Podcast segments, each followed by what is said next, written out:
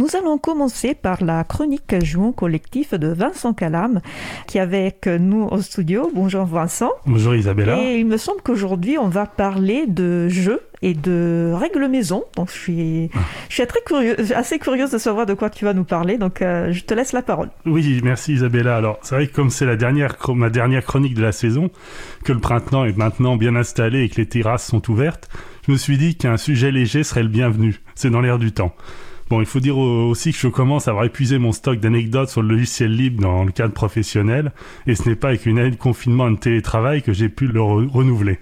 Bref, face à l'angoisse de la page blanche, j'ai décidé de prendre au pied de la lettre le titre de ma chronique, Jouons collectif. Il se trouve, trouve que je n'ai pas choisi ce titre par hasard, car je suis amateur de longue date de jeux de société, que ce soit des, petits jeux d'ambiance d'un quart d'heure ou, des jeux de simulation historique sur plusieurs jours.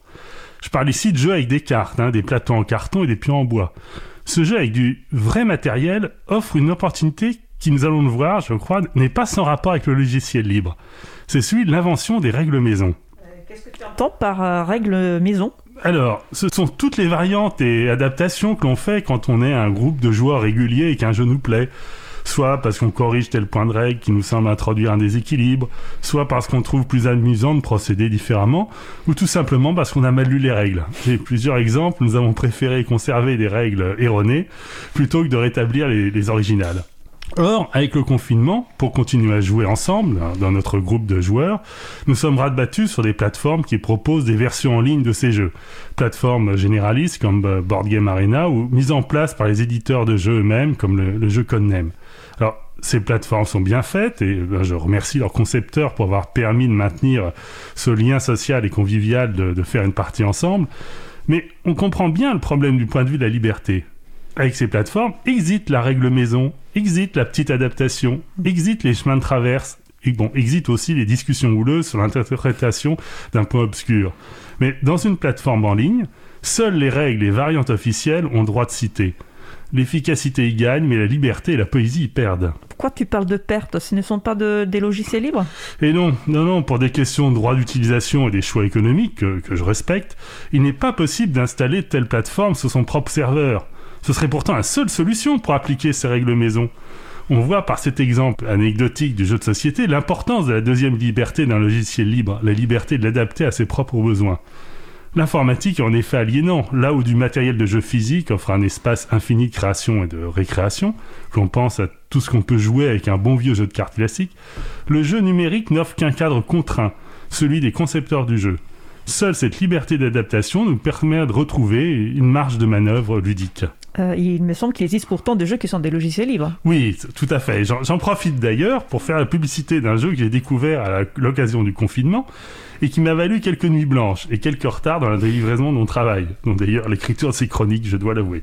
Bon, il s'agit du jeu Free Orion, un jeu de stratégie de conquête spatiale, un jeu complexe où là le recours à l'informatique est bienvenu pour gérer de très nombreux paramètres. Euh, du coup, j'ai commencé à regarder le code pour voir quelles sont les possibilités d'écrire des règles maison. Après tout, quand on fait la promotion des logiciels libres, il faut donner l'exemple et faire régulièrement ce travail de plonger dans le code. C'est toujours formateur. Bon, je me vois mal intervenir dans le cœur du jeu, car il est dans un langage que je maîtrise mal, mais toute une partie est sous la forme de petits fichiers de configuration qui suivent une syntaxe conçue spécialement pour le jeu et relativement simple à comprendre si on a des bases en informatique. Du coup, une, flopée de paramètres se trouve à portée de main créer des euh, nouvelles unités, changer les caractéristiques de tel ou tel peuple, imaginer de nouvelles situations. Donc on, retrouve là, bien l'esprit des règles maison. J'ai par ailleurs découvert sur le site contribule.org que l'équipe du jeu cherchait des contributrices et contributeurs, notamment pour la partie intelligence artificielle, c'est-à-dire la gestion des adversaires informatiques. Bon, là c'est une autre paire de manches et c'est évidemment un tout autre investissement en, temps que de faire de petites règles maison. Mais ce serait finalement un parcours logique. On commence par imaginer des règles maison et finit par travailler sur les règles tout court. C'est d'ailleurs souvent ce parcours suivi par les contributrices et contributeurs dans le logiciel libre, que ce soit des jeux ou non. On commence par des petites touches, adapter un logiciel pour son propre usage, et puis de, de proche en proche, on finit par avoir les codes d'accès au dépôt maître du code source du logiciel. Merci beaucoup Vincent pour cette chronique autour euh, des jeux et des règles maison. Est-ce que tu prévois de faire à nouveau une nuit blanche euh, cette nuit pour jouer aux jeux libres dont tu parlais tout à l'heure? Non, il faut que je range, je le désinstalle de mon ordinateur.